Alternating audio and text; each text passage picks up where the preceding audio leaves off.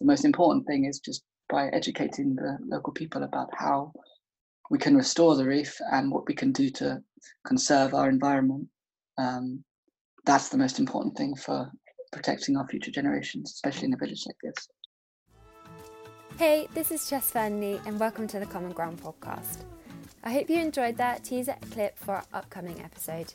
Don't forget to subscribe so you'll be notified when it drops. See you all soon.